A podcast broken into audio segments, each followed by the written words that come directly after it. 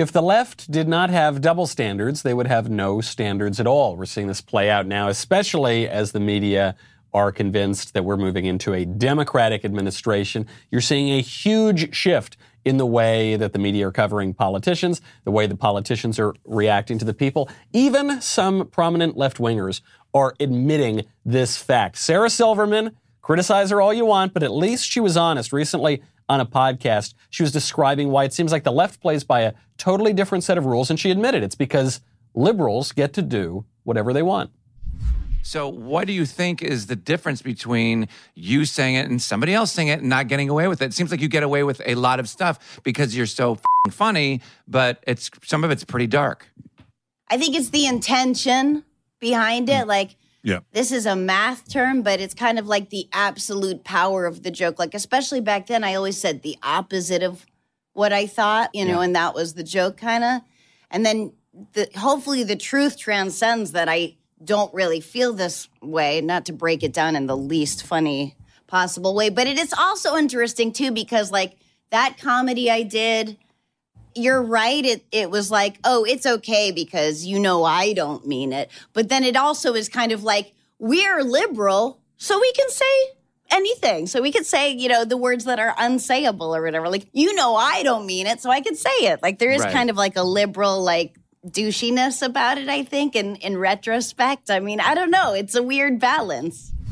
You know, not the phrase I would have come up with, but probably totally precise. That's what we're seeing play out right now. This is this is a shifting of standards that is only going to get worse and worse and worse over the next weeks and probably the next years. And hopefully we can still push back against it. I'm Michael Knowles. This is The Michael Knowles Show.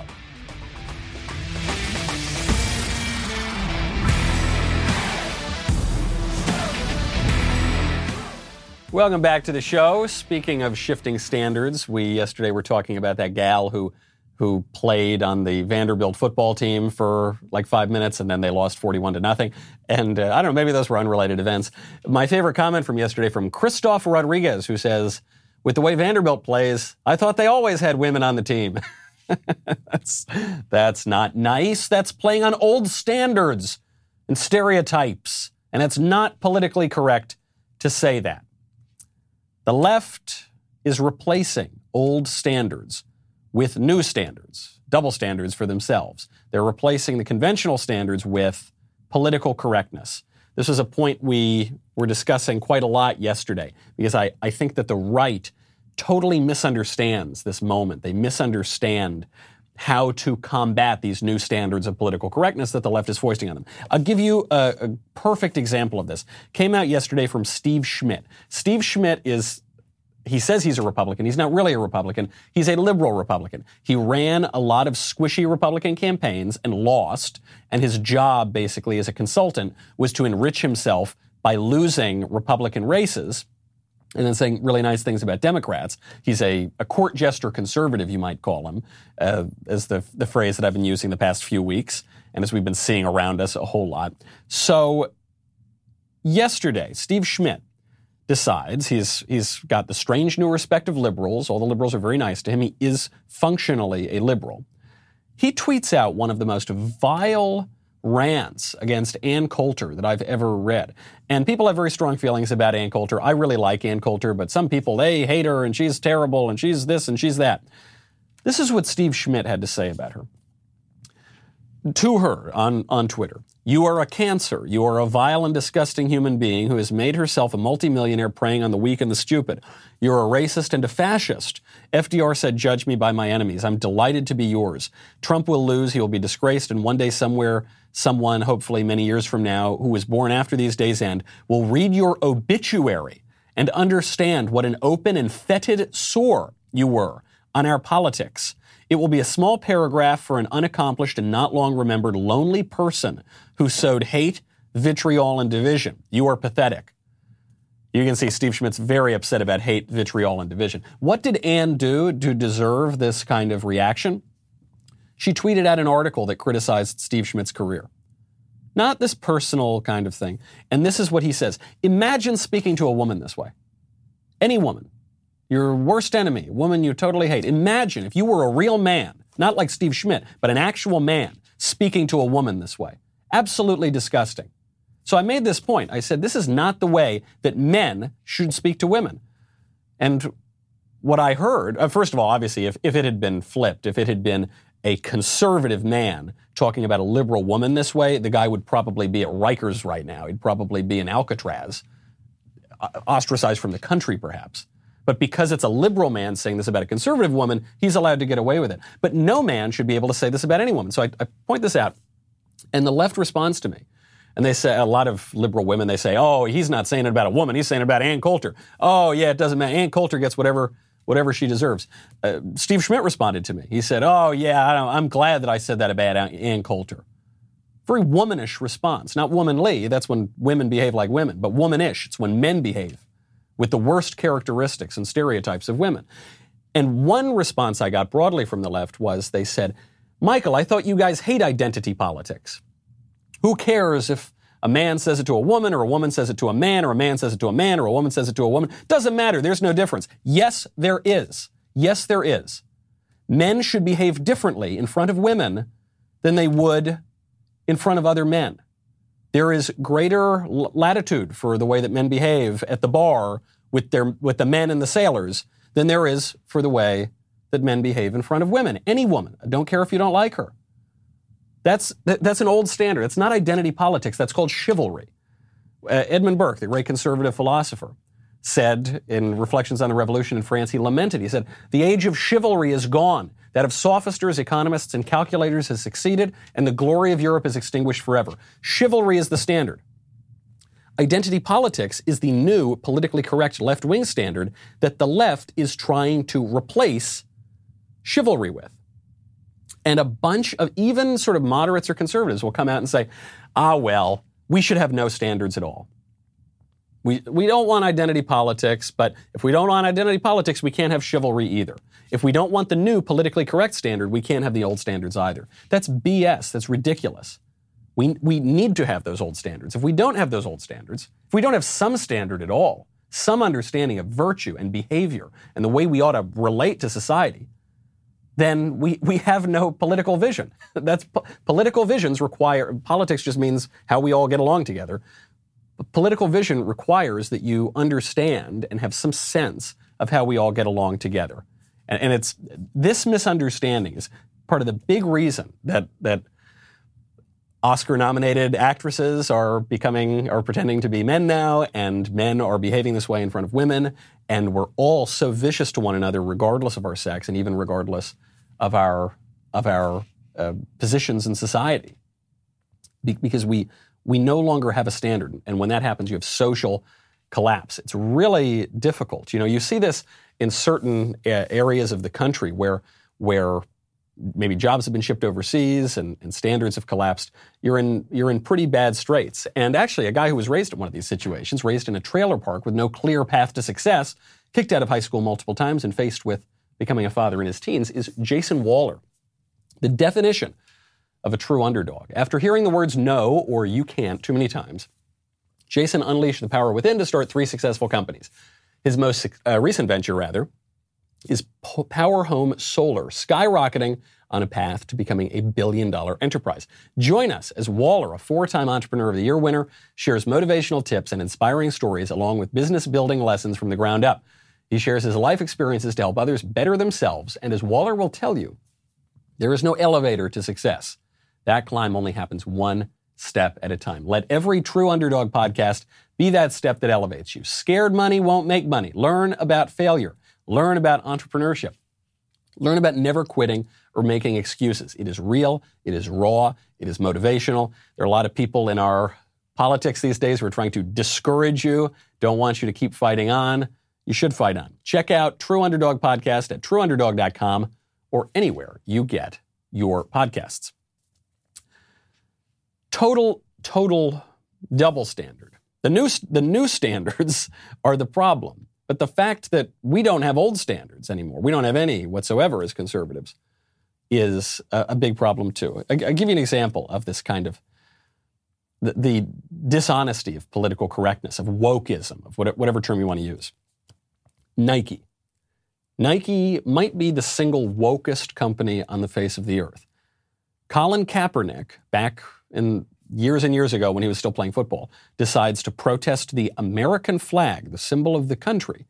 What does Nike do? Well-known American company that ships job overseas and uses overseas labor and cheap labor and slave labor.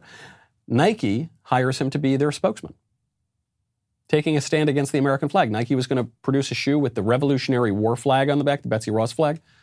Colin Kaepernick said, no, you can't do that. The American Revolution's bad. You can't, you can't have that shoe. So Nike, as woke as they get, specifically in this alleged issue of civil rights, because that's how Colin Kaepernick is, is pretending that he is uh, uh, supporting. Nike has apparently been lobbying against a bill that would ban imports of products made from China using slave Uyghur labor. They were, well, that's so weird. I thought Nike was for civil rights. But we know that China, where they're getting a lot of their cheap, cheap products, we know that China uses slave labor. We know that they're they're putting a whole population, the Uyghurs, into labor camps. So surely Nike wouldn't want to use that slave labor, right? Wrong. They actually lobbied against it. Not just Nike, Coca-Cola, Apple also sought to weaken legislation that would bar U S companies from relying on the forced labor of Uyghurs and other Muslim minorities in particular in China's Xinjiang region. This is according to Business Insider. Well, of course, because they they want to pretend that they're woke, right? They want to foist this kind of woke, politically correct standard on you, but they don't want to follow it themselves. And Nike isn't really the problem here. The problem is not the, the deeply held political beliefs of Nike and Coca-Cola and Apple.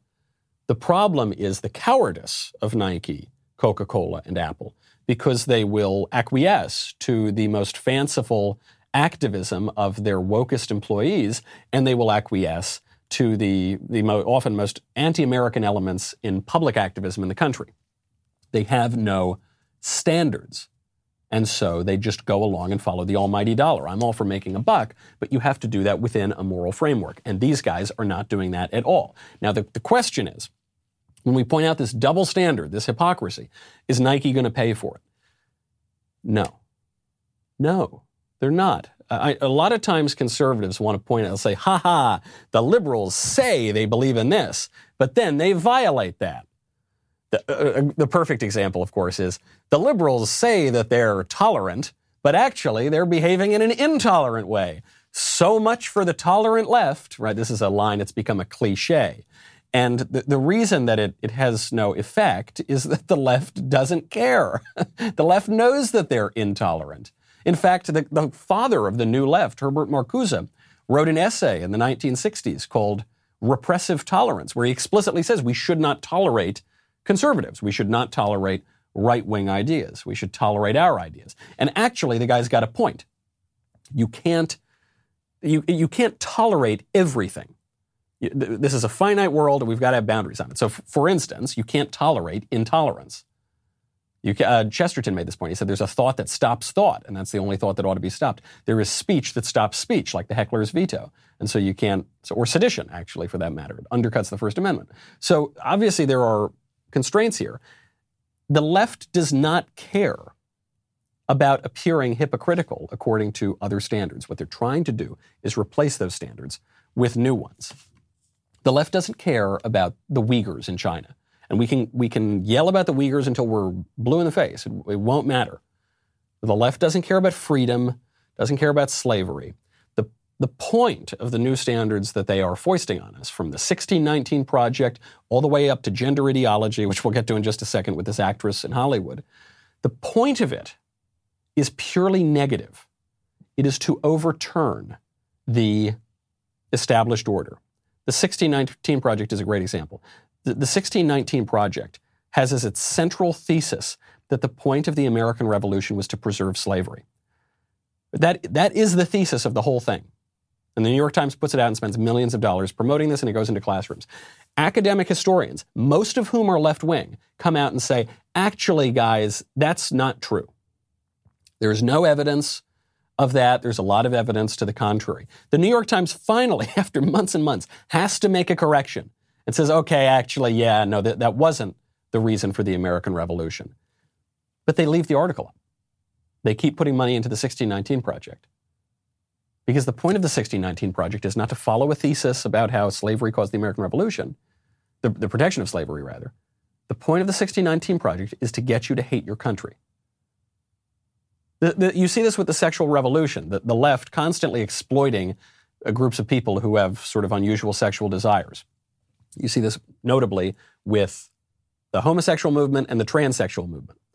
Homosexual movement says there are two sexes, men and women, and you are born with your innate sexual desires. It's not just a preference that can change. It is a sexual orientation. You are born this way. Nobody would choose this, right? These are all the, the things we've heard from that wing of the sexual revolution for decades now.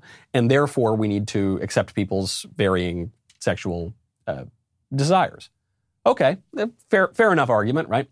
But then you get the transsexual or transgender argument, and they say there is no such thing as biological sex. Uh, there are more sexes also. There are more gender expressions. Gender is different than sex. How exactly? We can't quite tell. Uh, men can become women. Women can become men. And there's nothing innate or immutable about it. But of course, if that were the case, first of all, if, if transgenderism is true, then there actually have to be real categories of men and women because it's the only way to explain how men could become women. Also, there's this contradiction within transgenderism, which is that on the one hand, sex is so essential to our sense of selves that if if you are a, if you look like a man but you feel like a woman, then you'll have to go through very expensive mutilations and tr- totally try to transform your body to more closely appear like the sex that you identify as. But also, there's no such thing as real sex, and a man really can become a woman and a woman can become a man, or anything in the middle. Well, those things don't compute. They don't add up. The left doesn't care. The point of all of these ideas, all of which are, are internally inconsistent with the broader left-wing program, the point of it is just to smash the old standards. So it doesn't matter. One day, the kind of born this way argument works. Okay, good. Okay, we'll do born this way. One day, gender as a social construct works. Okay, we'll use gender as a social construct. Doesn't matter that they don't go along together when you recognize that the only thing they're after, the only thing the left is after, is this kind of revolution that, as Whitaker Chambers writes in, in Witness, Whitaker Chambers, a famous ex-communist, he's, he's the, basically the guy who turned Reagan into a conservative through his book.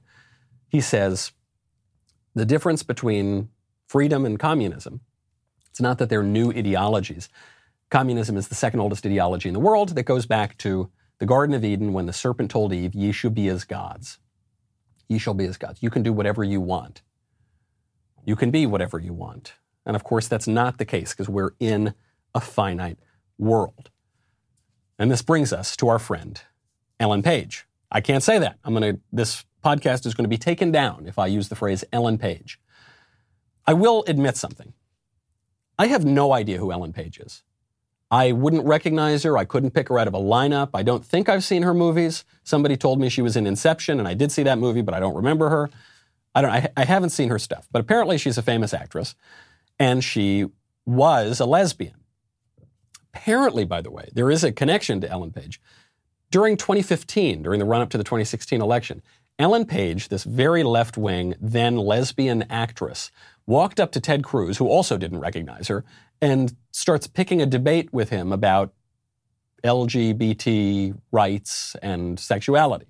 Now, take a listen. It wasn't particularly coherent. It's very funny. You can tell she's frustrated that Cruz doesn't know who she is. This was her perspective in twenty fifteen. What about the question about L G B T people getting fired for just strictly being gay or trans? Well, well what we're seeing right now is, is actually, we're seeing Bible-believing Christians being persecuted. So, for example, one of the couples... discriminating against L G B T people? No, for living according to their faith. So, for example... Yeah, but you think people would have used that argument in segregation era. I'm happy to answer your question, but not to have a back and forth debate. If they were murdering people, it would be wrong. A lot of gay people are getting...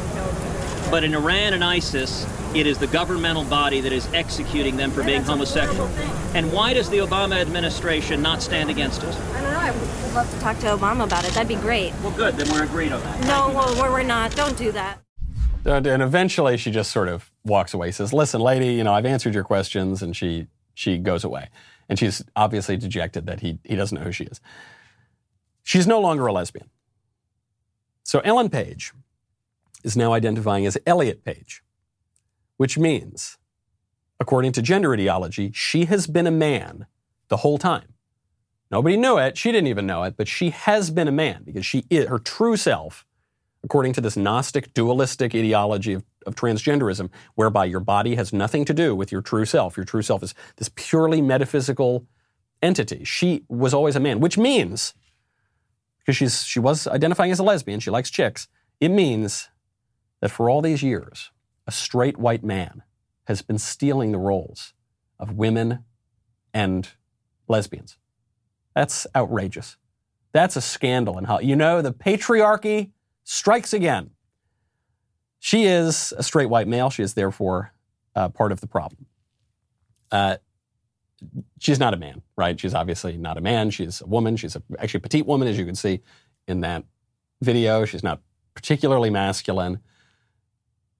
Now, what is the issue here? If she is a straight white man, is she going to be castigated in the way that straight white men are by this left-wing culture? Now there are there are actually quotas. You're not eligible for certain awards in Hollywood if you have too many straight white men in the in the movie. So is she a straight white man? That's what she's saying she is.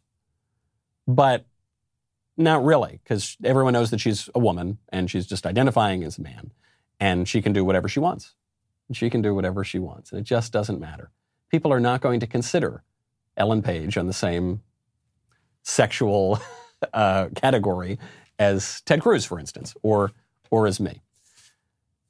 They can do whatever they want. And I think, look, we need to point out this hypocrisy. It's a big portion of this show is identifying that. But we have to go further than that as conservatives. We need to recognize that they don't care if we call them hypocrites. Some of them recognize the hypocrisy. Most of them don't even acknowledge the existence of objective truth or, or an objective moral standard, right? That one of the points of this idea that gender is socially constructed, one of the points of this idea that intersectionality means that only my suffering is the, the way that I can measure uh, moral goodness in the world. One of the points of progressivism explicitly is that there are no fixed laws to the universe. The, the early progressives write about this in almost these exact words. There are no fixed laws. There is no eternally true human nature or sexuality or whatever, that everything is evolving and changing. And so they can't, they can't be held to account for those standards because the standard they're foist, foisting on us is whatever they think. Whatever the party says is right. We covered on my book show at PragerU nineteen eighty-four, where history is always being rewritten, standards are always being rewritten, language is always being rewritten, and, and whatever the party says is right. Now that's become cliche to invoke, but there's a reason that George Orwell saw that happening, because that that is what's happening right now. And the the way to fight that is not just to point out the hypocrisy. The way to fight that is to offer our own vision of things. The left is giving people their vision. The conservatives are not giving people our vision, because we're too afraid to make claims about how we should live in the world, how families should be recognized, how small local governments should be made up, the relationship between the local to the national, how we ought to behave. Because we've thrown our hands up in the air and said, you do you. If it doesn't scare the horses, if it doesn't hurt anybody else, that's fine. No. The, the reason that the left is winning on the culture is because people don't want that. People don't want to throw their hands up in the air. People want a vision. And conservatives have failed to do that. We need to fight. Actually, speaking of Ted Cruz, Ted Cruz, one of the last elected Republicans who is actually sticking by the fight and letting the legal process play out on the twenty twenty election, which we'll get to in just one second. But uh, I've got a more pressing problem, which is that sweet little Elisa deserves a very nice Christmas present, and I'm very bad at picking out Christmas presents. I often go for jewelry, but I don't really, I don't know that much about jewelry, and very often the good jewelry is too expensive to afford. One of the most popular gifts you can possibly give for the holidays, very good reason for that, and uh, especially if you stick with the classics. Fortunately, I've got the answer to these high jewelry prices at the Pearl Source, where you get the highest quality pearl jewelry at up to seventy percent off retail prices. seventy percent off retail. Why? Because the Pearl Source cuts out the middleman by eliminating traditional five X markups by jewelry stores, sells directly to you, the customer. If you've ever gone shopping for jewelry in a store, you know this. This is one of the highest marked up and, and most opaque industries. You got to go to the Pearl Source. There's no problem over here, even if you need the, the jewelry quickly. PearlSource offers fast and free two-day shipping on every order with zero contact delivery. PearlSource comes with a no-hassle sixty-day money-back guarantee, so it's totally risk-free.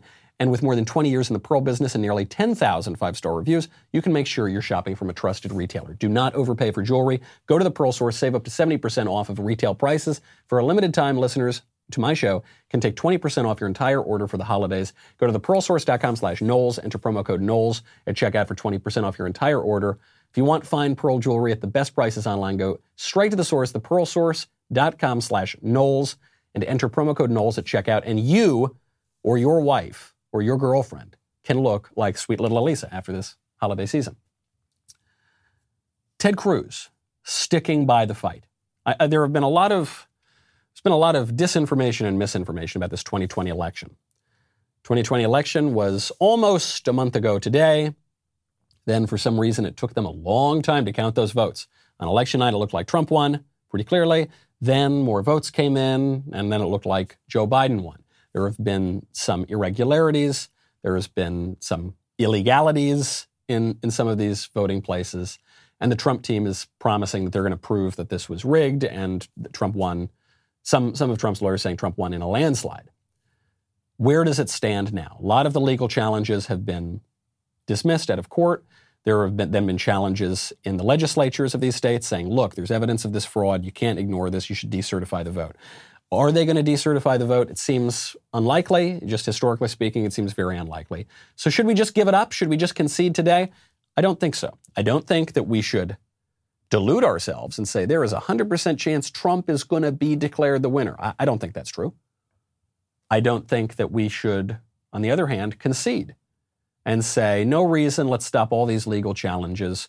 Before the electors vote on the fourteenth, let's just let's just give it up. Don't think it would be good for the country to give it. I don't think that's true either. I think there is a legal process. We should fight through that legal process, tooth and nail, until the very end. And it would appear my friend and podcast co-host Ted Cruz agrees with that as well. Senator Cruz just released this letter yesterday. Uh, the statement is, today an emergency appeal was filed in the U S Supreme Court challenging the election results in Pennsylvania. This appeal raises serious legal issues, and I believe the court should hear the case on an expedited basis. What's the legal issue? There's one in particular. It's not the Dominion stuff or the questions about the way even certain votes were counted. You know, there are, some of those are, are more serious challenges than others, but this is specific. The Pennsylvania Constitution requires in-person voting, except in narrow and defined circumstances. Late last year, the Pennsylvania legislature passed a law that purported to allow universal mail-in voting, notwithstanding the, the Pennsylvania Constitution's express prohibition of that. This appeal argues that Pennsylvania cannot change the rules in the middle of the game. If Pennsylvania wants to change how voting occurs, the state must follow the law to do so. This illegality was then compounded by a partisan Democrat Supreme Court in Pennsylvania, which has issued multiple decisions that reflect their political and ide- ideological biases. Alito, Thomas, Gorsuch wrote correctly concerning the Pennsylvania court, uh, this previous decision to count ballots received after Election Day, that, quote, there is a strong likelihood that the state Supreme Court decision violates the federal Constitution. This is a very serious legal challenge to the results in Pennsylvania. The Supreme Court absolutely should hear that out. There is absolutely no reason to concede the presidential election before that is heard. Now you might say, even if Trump wins Pennsylvania, it's not enough to push him over the top. Okay, fair enough. Fair enough. The, the Trump campaign is pursuing other challenges in other states. But but I don't even care. I, I don't care if Joe Biden has every single electoral vote in the country except for Pennsylvania. I want the Supreme Court to hear that case because the Pennsylvania election officials violated the law very, very clearly, maybe in multiple cases, but certainly in that case, because of in-person voting. Absolutely, it should be heard out. Conservatives need to grow a spine. I'm glad that Ted Cruz has one, and I hope that the court takes that up. We are we uh, there are a lot of people, especially in the legacy media, a lot of people are going squishy. That's why we need to replace the legacy media. If you are not a Daily Wire member, now is the time to join, because we've got some excellent stuff right around the corner, starting this Friday, December fourth. Just a couple days from now. The Michael Knowles Show is going five days a week with more content for our members to enjoy. We are, we're also going to radio, by the way, in January, so that should be fun too. We're launching our first ever feature film under Daily Wire's upcoming entertainment channel. We are building a new investigative journalism team to replace the establishment media cartel. So go outside the narrative. Come on over to dailywire.com slash subscribe. We are loud. We are opinionated. We are having a very good time. Also, if you haven't ordered them yet, check out our Daily Wire Christmas ornaments. You can get a little ornament of me smoking a candy cane stogie on, on your Christmas tree, made out of, of uh, metal. They're really nice, designed actually by a longtime Daily Wire listener and friend of ours. Uh, it's all the hosts, plus the God King Jeremy Boring as Santa's adorable little elves. Uh, check it out. They're going to be a lot of fun. Text Christmas to eight three four zero zero to get your tree decorated today. Have us on your Christmas tree. That is uh, texting Christmas to eight three four zero zero. They're going very fast. This is a limited quantity, so get yours now. And uh, by the way, be sure to stick around later today. We've got programming going on all day, of course. Ben is going to be touching on the Ellen Page slash Elliot Page situation. And uh, you'll you'll remember that Ben famously, when he when he coined his phrase, facts don't care about your feelings, it was because he was challenging gender ideology to a very unladylike individual, transgender individual, on television, who then grabbed Ben by the neck and said, uh, if you don't cut that out, talking about genetics, I'm going to send you home in an ambulance. Uh, so I'm sure Ben will have an interesting perspective on that. You can check that out. We'll be right back with a lot more.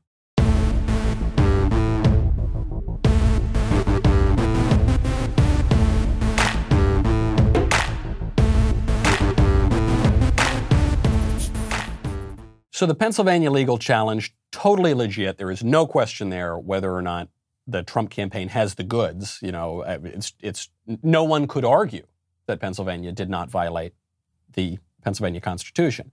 Other places, it's less clear. There have been hearings in Arizona. There have been hearings all over the country. There was a hearing in Michigan uh, at which this issue of dominion and the software and the voting machines has come up.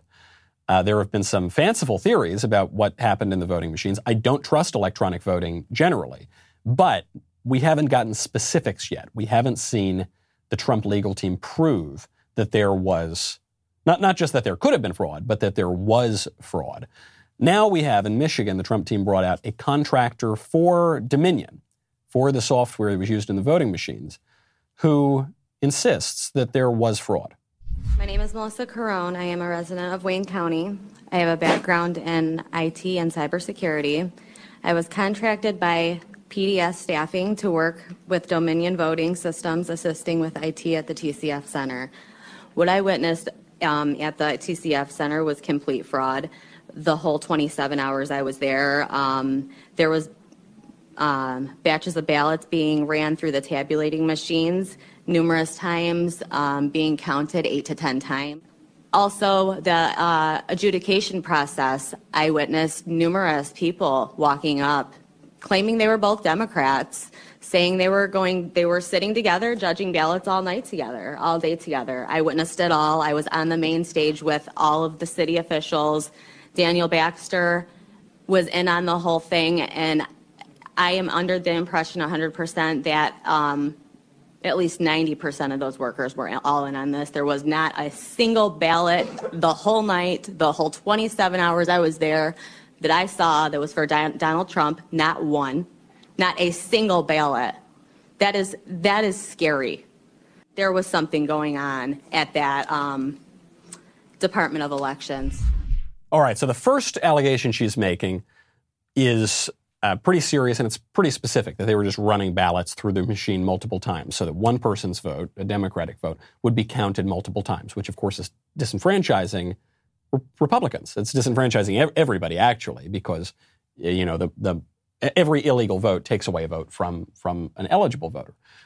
Okay, so that's a specific one. Can they prove it? You know, they've got this woman's eyewitness testimony. That is not... Uh, It's probably not sufficient to overthrow an election, but, you know, it's pretty significant. It's pretty specific. Then there's another charge, which is that something was going on and no votes came in for Trump and all the votes were for Biden. This, I have no reason not to believe it's true. This sort of thing does go on. Uh, we don't know if it went on. Well, we don't know if it went on at all. And if it did, we don't know that it would have gone on to the degree that it could sway thousands or tens of thousands of votes, or presidential election because it happened in multiple states. But I'm not saying it didn't happen. I'm not saying it did happen. The only is- issue for the Trump legal team, though, is that this charge, the second charge, more or less amounts to something's going on. I'm telling you, something's up, something's fishy. Yeah, I know, you don't say. I, obviously something's fishy. Obviously there were tons of irregularities. I don't mean to be angry with this woman. She's, it's good that she's coming forward and testifying. That argument is not going to be sufficient. I wish it were sufficient, but it, it won't be. No court is going to hear that argument. Frankly, I don't think any legislature is going to hear that argument and say, okay, now we're going to decertify a vote. Now we're going to overturn an election. That is not going to work. And that's unfortunate. I, w- I wish it did, but you, you know, there is fraud that goes on in every election, and unless you can really drill down and prove that it was widespread and you can show where it happened, then uh, probably it's not going to hold up in court. Another guy over here in Michigan, another guy who was a poll watcher, gets to another aspect of these irregularities that seem to have taken place in a lot of places, namely that Republicans were not admitted to watch the poll count. Take a listen. I am an unaffiliated Michigan voter who uh, was trained by the G O P to be a poll challenger on Wednesday, November fourth, beginning in the late morning until around eight p.m. because I was told that they needed help. They didn't have, they were understaffed. I witnessed the room erupt in thunderous applause and derogatory cheering as Republican poll workers were picked off one by one and ejected from the room repeatedly by police escort throughout the day. By the end of the day, they had picked off so many G O P poll workers that there were probably only a few dozen left to monitor all of the processing stations in the room, which I'm told was between one thirty and one sixty. So this is very specific, right? He's saying, yeah, these Republicans were kicked out. A very small number were allowed to remain. So whenever you see the PolitiFact fact check, there was a Republican poll watcher somewhere. Uh, okay, where were all the rest of them? And by the way, if that poll watcher had to stand even six feet away, but certainly twenty-five feet away, as we've heard in some cases, then the poll watcher is not going to do very much. I couldn't see it, what's on a ballot six feet away. I could barely see what's on a ballot six inches away. So that challenge, very specific, means that votes were counted illegally. We know that this happened. We know it happened in Georgia. We know, for instance, in Georgia, we were told they had to shut down the vote counting in certain places at ten thirty at night. And then the poll watchers went home. And then secretly vote counting went on until one thirty in the morning. We know that they made up a story about how a pipe burst, and that is why the, the, the, the poll watchers had to go home and we had to stop counting the vote. B S. Not, not true. No evidence that that's true. A lot of evidence to the contrary. So those are, that's where the challenges are. But here's the problem. Well, I think most of those kinds of testimonies are legitimate. And they point to something that is legitimate.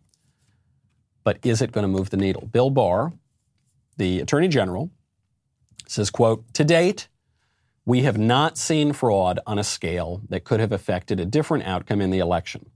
There's been one assertion that that would be systemic fraud, and that would be the claim that machines were programmed essentially to skew the election results.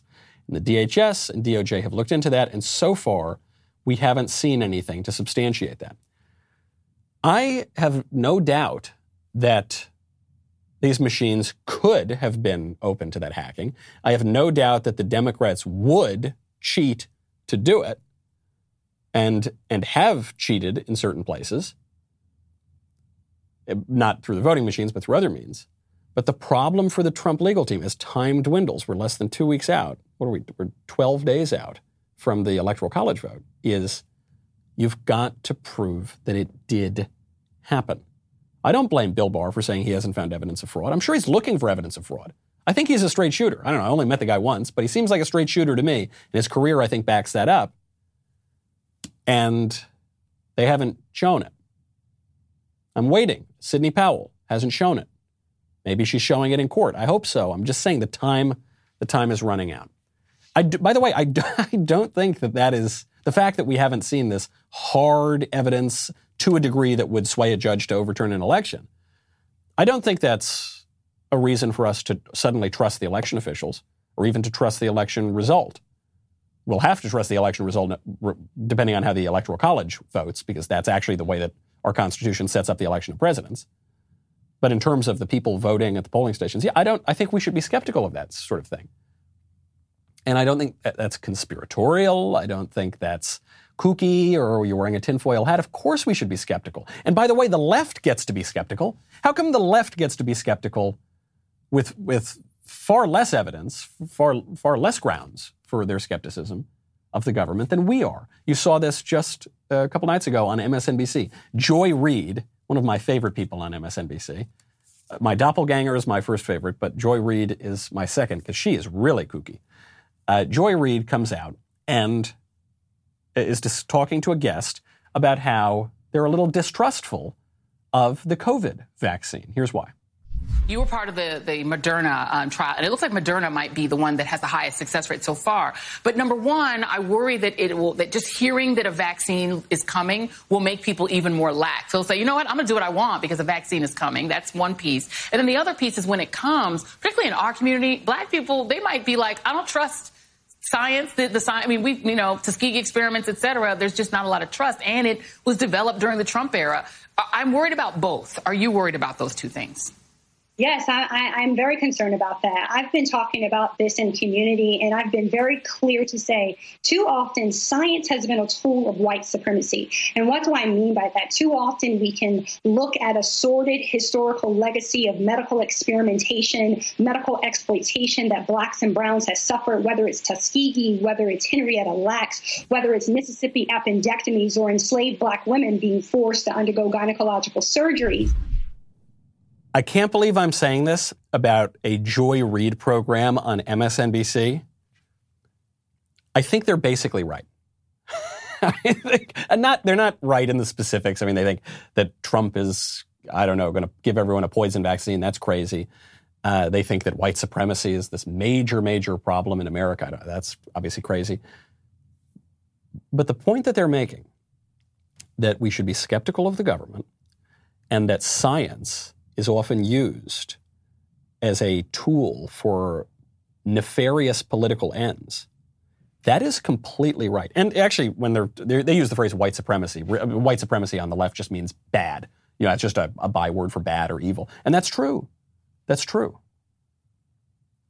Science is a quasi-religious term that is now invoked by the left. Science, what it really means, comes from the Latin verb scire, it means knowledge, to know. And then throughout most of the history of the West, it encompassed all of knowledge and how we acquire knowledge. Then for the past, I don't know, three hundred years or so, it's taken on this more narrow sense of material inquiry. So I can't I can't pursue the science of theology, for instance. That's considered a, not a real science. But I can pursue the science of what this leftist ears tumbler is made of. Obviously, it's made of just the highest grade materials on the planet. And now, in, in the last few decades, maybe the last century even, really since the left developed their theories of the science of history and the science of politics, goes back to Marx, goes back to Hegel, science has taken on this highly politicized definition whereby if you know the science of history, you know the right side of history, you know the arc of history bends toward justice, you know where we're going, you know what progress means, you know that utopia we're going to land at. And therefore, there should be no public debate. Therefore, we should just follow science. And once we know that, you know, uh, Andrew Cuomo in, in New York, the, the worst governor when it comes to the coronavirus epidemic, his policies directly led to the deaths of thousands of New Yorkers, violated his own policies. New York has been affected worse than just about any other state. But he says, believe science. And the left, they agree with it. They say, yes, believe science. They ne- they don't ever worry about the double standard. What's science? What does he mean by science? When we say, believe Doctor Fauci, Doctor Fauci is a politician. He's a politician who's also a social scientist of ep- epidemiology, which is a social science, right? It's a science that is as much about people and the way that people behave and interact as it is about viruses.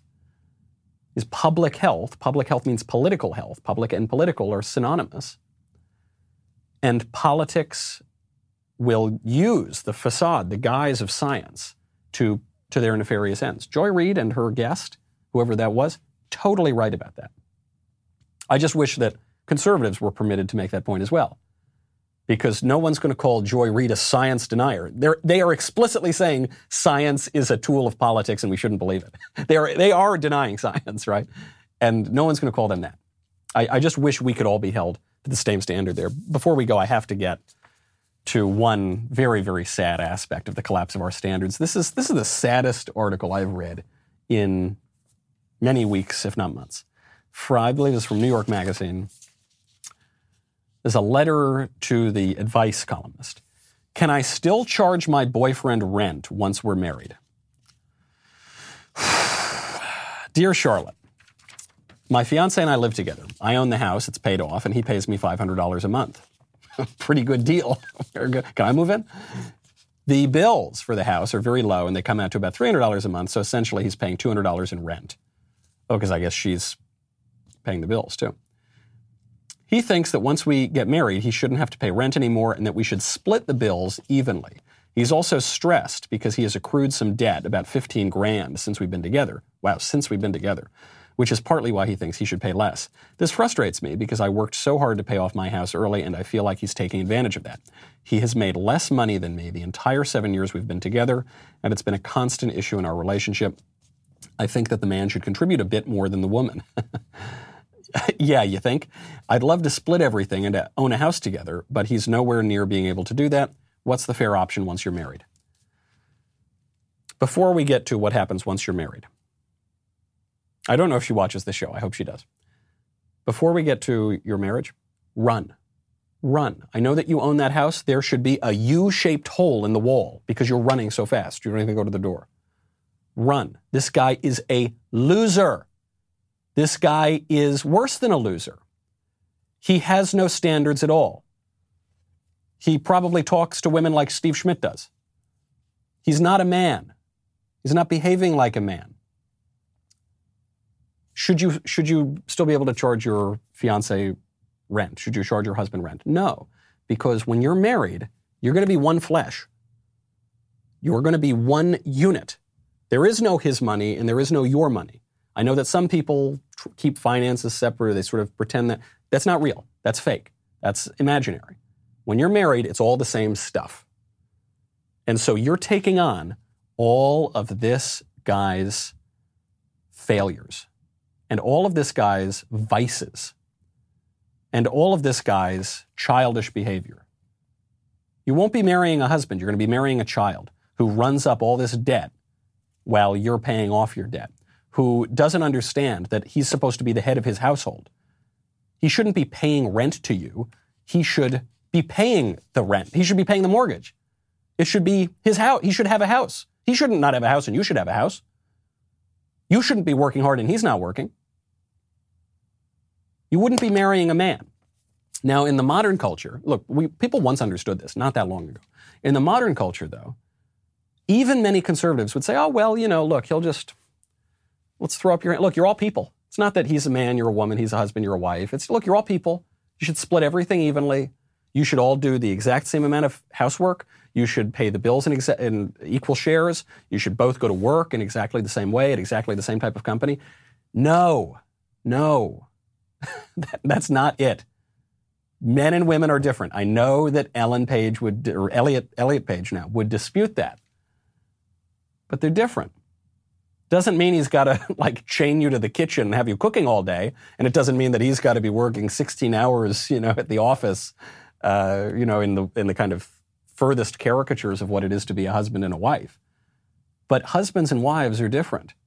And if you're going to, you're you're not even going to be marrying a wife. At least wives provide quite a lot. This guy's not doing that at all. You'd be marrying a child and someone who has no sense of standards at all. When you're a child, sometimes you don't have standards if you're not raised right, because you have to be educated into them. You have to learn how to behave. You have to learn what those standards are. Now we've got a whole nation of these children. They don't know if they're men. They don't know if they're women. They don't know what's up, what's down. That's no way to go on. If we want to fix that, we can't just keep throwing our hands up in the air. We have to offer a political vision. I'm Michael Knowles. It's The Michael Knowles Show. See you tomorrow.